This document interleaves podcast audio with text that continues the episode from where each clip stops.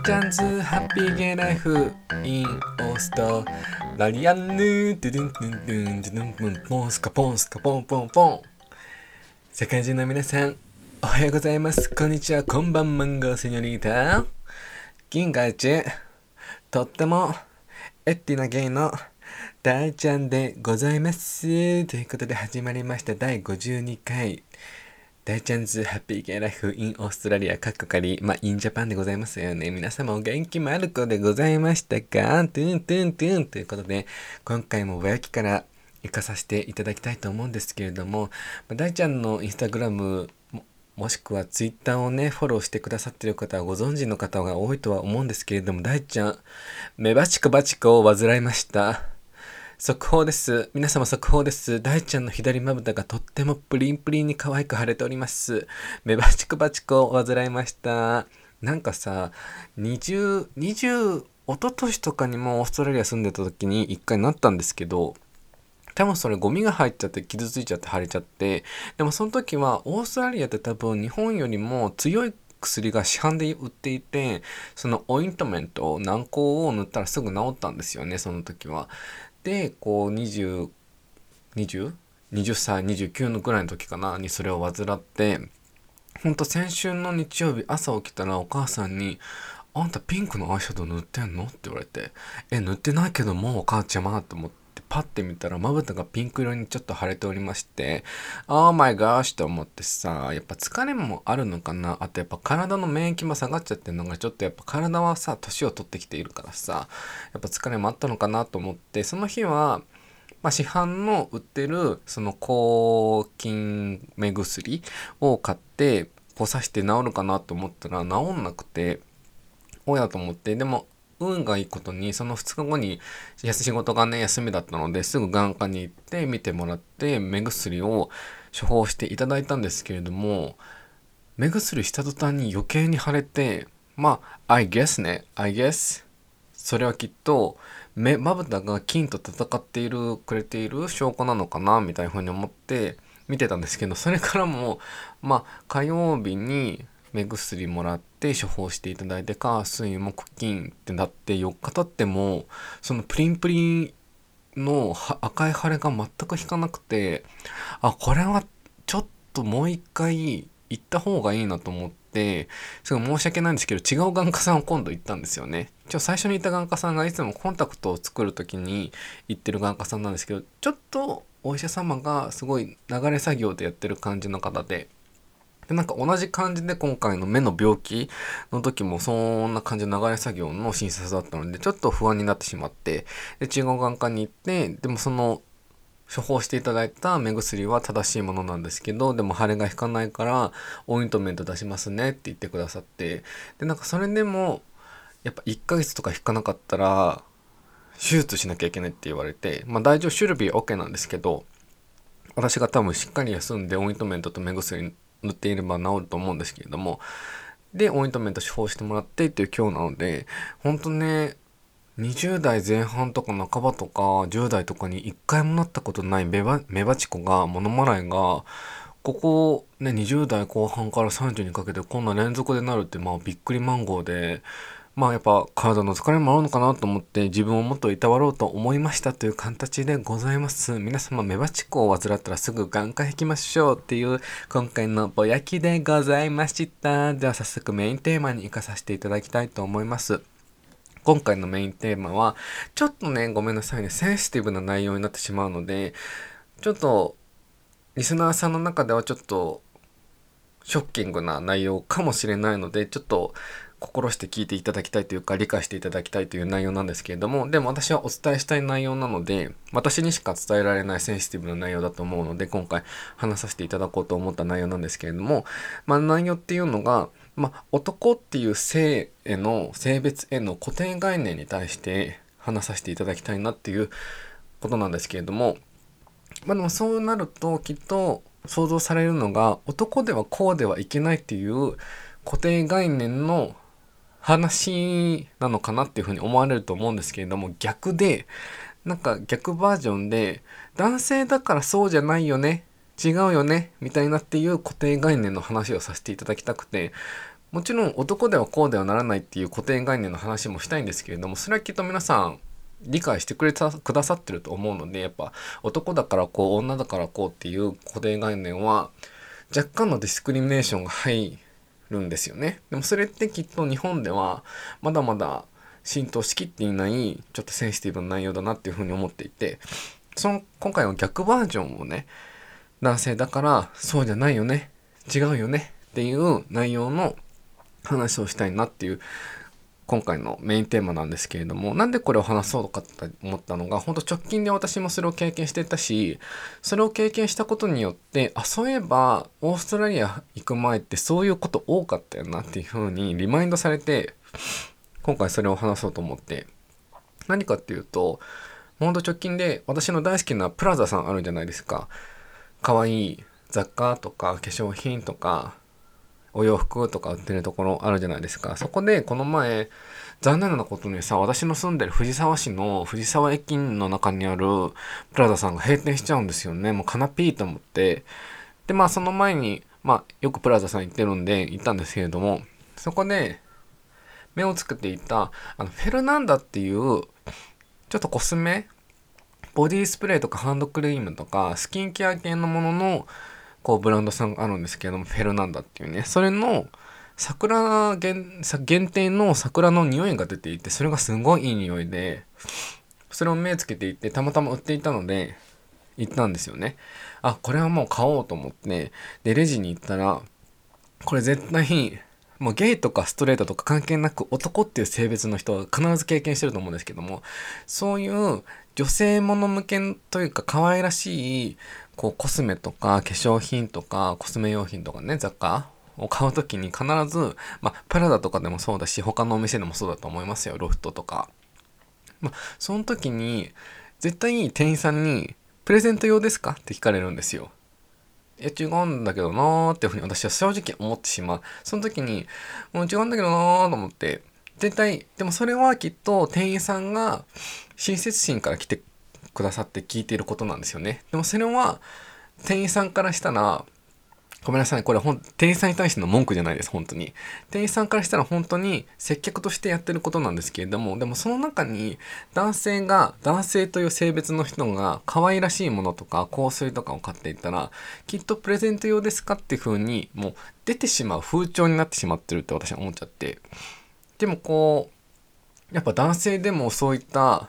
匂いの好みもあるしスキンケアする人もいるしもちろんストレートの人でも今は化粧をする人がメイクアップする人がたくさんいるじゃないですか。だかその中でプレゼント用ですかって聞かれた時に何だろうなちょっとだけすごいアンカンフォタボーな気持ちになってしまった私は。なんかそこで、まあ、もちろんこの日本に住んでる男性、まあ、ゲイしからずストレートの方しからずもしそれがプレゼント用だったとしてもし聞きにくい時もあるじゃないですかこれプレゼント用なんですけど包んでもらえますかっていうふうにそれをこう気まずくさせないためのこう一言だと思うんですけれどもでもプレゼント用だったとしたらきっと当事者の方がお客様が多分自分から言うと思うんですよね。でそれすごい親切心だっていうふうに私も本当に理解しているんですけれども私がそのフェルナンダの桜のボディスプレーを買って「あ自分用です」って言ったら「あそうなんだ」みたいな態度を私はされてしまったんですよその時に。あ本当に私のその固定そのこれが本当に私がその店員さんに対する勝手な想像なんですけれどもあみたいな感じの態度を捉えてしまってなんかおーうーんってなってしまったんですよねその時に。なんかそうなんですよ。なんで、可愛いものとかコスメを買うときは必ず聞かれることが多いと思うし、これはきっとストレートの男性、ゲイの男性しからず多分聞かれることがあるだろうし、で、もし自分用だったとしたら多分、あ、ちょっと気まずいなっていう風に思っちゃう男性の方もいると思うんですよね。だからそういったプラザとかのプラザとかほんと女性もののコスメをたくさん置いてるところとか可愛い雑貨をたくさん置いてるところにやっぱ男性が入りにくくなってしまうなってっていうふうに大大ちゃんは思ってしまってでもそれは本当に店員さんの親切心から来てるっていうのは本当に理解してるんですけれどもやっぱ男性という性別として生きていてそこでなんだろう男性という性の固定概念を出されてしまったことが大ちゃんすごいちょっとだけアンカンフォートバドになってしまったっていう話なんですよね。で、プラス、これは多分よくあることだと思うんですけれども、私今アパレルで働いていて、これやっぱメンズのところ、女性のところ商品って売っていて、でうちのアパレルの会社あのであの女性ものの下着持ってるしもちろん男性ものの下着持ってるんですよね。でそこで私が本当にこれも絶対悪気がなかったっていうのも重々承知なんですけれどもその同じ同僚の主婦さんにこうポジションを変わる時に変わりますって言ったらその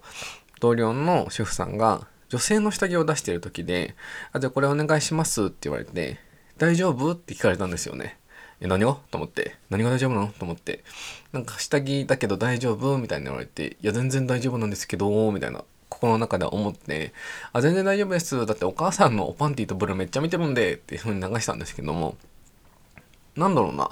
男性が女性ものの下着を触ってるイコール、まあ、品出しとかね、イコールなんか、やっぱ女性の方ってアンカンフォダーになってしまうのかなって私は思ってしまって、ってなると、男性の下着を出している女性の人はどうなってしまうのかなっていうふうに大ちゃんは正直に思ってしまってそこでなんかやっぱそういうセンシティブな性別の内容の時にやっぱ女性っていう性別の人の方がこうくくわれている守られているって言ったらおかしいんですけれどもそこで男性という性別の人がなんかちょっと男性は大丈夫でしょ？みたいなそんなアンカンフォーダボーになんないでしょ？みたいなそういった風潮っていうのがやっぱ日本にはまだまだあるんだなって正直思ってしまったんですよね。だってやっぱ大きいショッピングセンターとかでおトイレの掃除してる人って女性ばっかりじゃないですか。で男性トイレのところにも女性がいるじゃないですか。正直言って私はそれはすごくアンカンフォタブルです。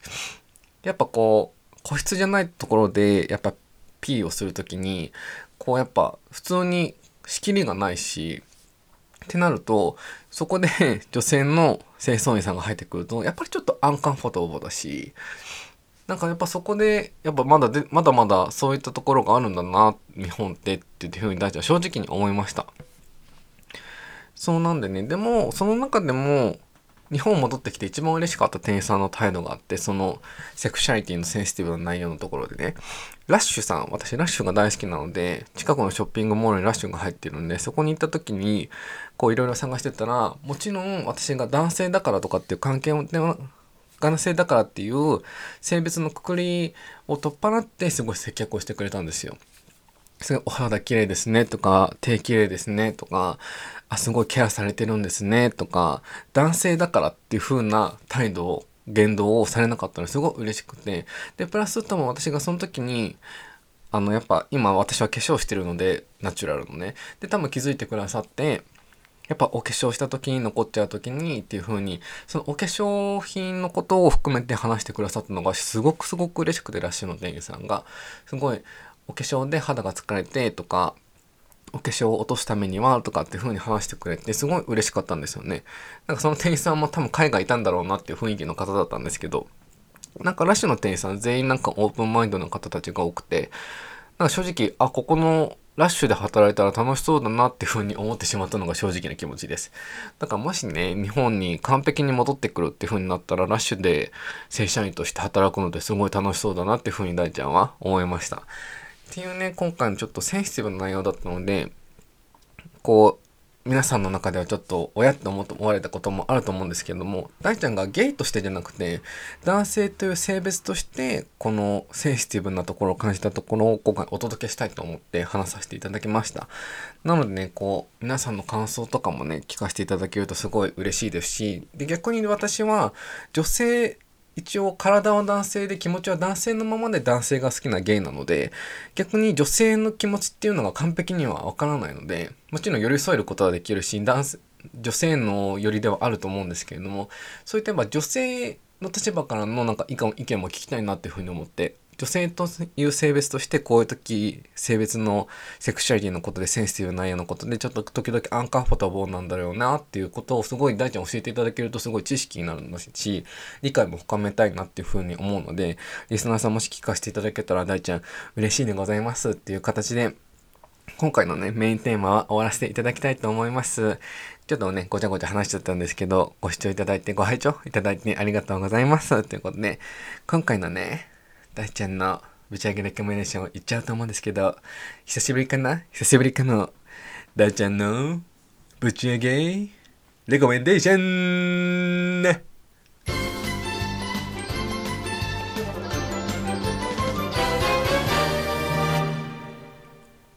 はい。ということで、今回のレコメンデーションはね、さっきも話したフェルナンダさんでございます、皆様。多分ね、レディーたちはほぼ知ってるかもしれないけど、まだご存知じゃない方、ぜひチェケラッチョしてみて、多分プラザさんとか、ロフトさんでも売ってるんですけれども、ボディスプレーがすごくね、いい匂いだからね、多分めっちゃ男寄ってくるよってね、めっちゃガラガラ声になっちゃうんだ。桜の匂いを買えば、大ちゃんと同じ匂いなんですけど、皆様。一緒におそろちしようよ。でもその他にもいろんな匂いあって、グリーンティーとかもあってすごいいい匂いだったし、ハンドクリームとかもあってすごいいい匂いだったので、ちょっとみんな、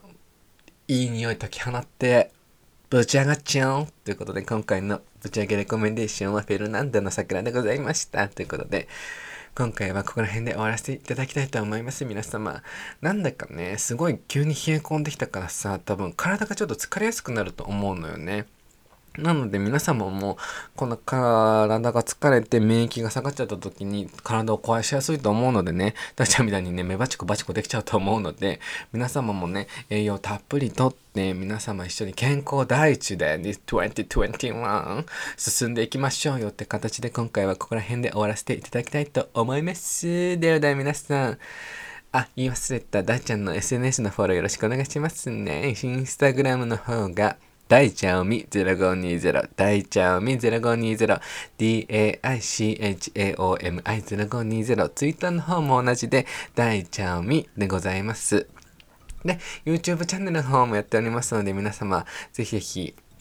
チャンネル登録とコメントと感想とよろしくお願いします。そちらのチャンネル名がブチアゲイチャンネルでございます。ブチアゲイチャンネル。で、プラスノートの方もね、ブログの方もマイペース、すごいマイペースでまた始めていこうと思うので、そちらがブチアゲイライフ、ブチアゲイ人生って書いてライフですね。ブチアゲイ人生ライフってやってるので、ぜひぜひ皆さん覗いてみてください。暇つぶしにでも。で、プラスインスタとツイッターのダイレクトメールもしくはあと、E メールですね。ごめんなさい。言い忘れました。そちらが大ちゃんおみ0520 gmail.com でございます。そちらの方でダイレクトメールもしくは E メールで感想とこんなこと話して大ちゃんみたいなことありましたらぜひぜひ送ってください。皆様のお声が大ちゃんすごい励みでございますので皆様よろしくお願いします。ではでは皆さん、あげな、打ち上げな、日々をお過ごしくださいませ。メバチコにはお気をつけましょう。バイバイキーン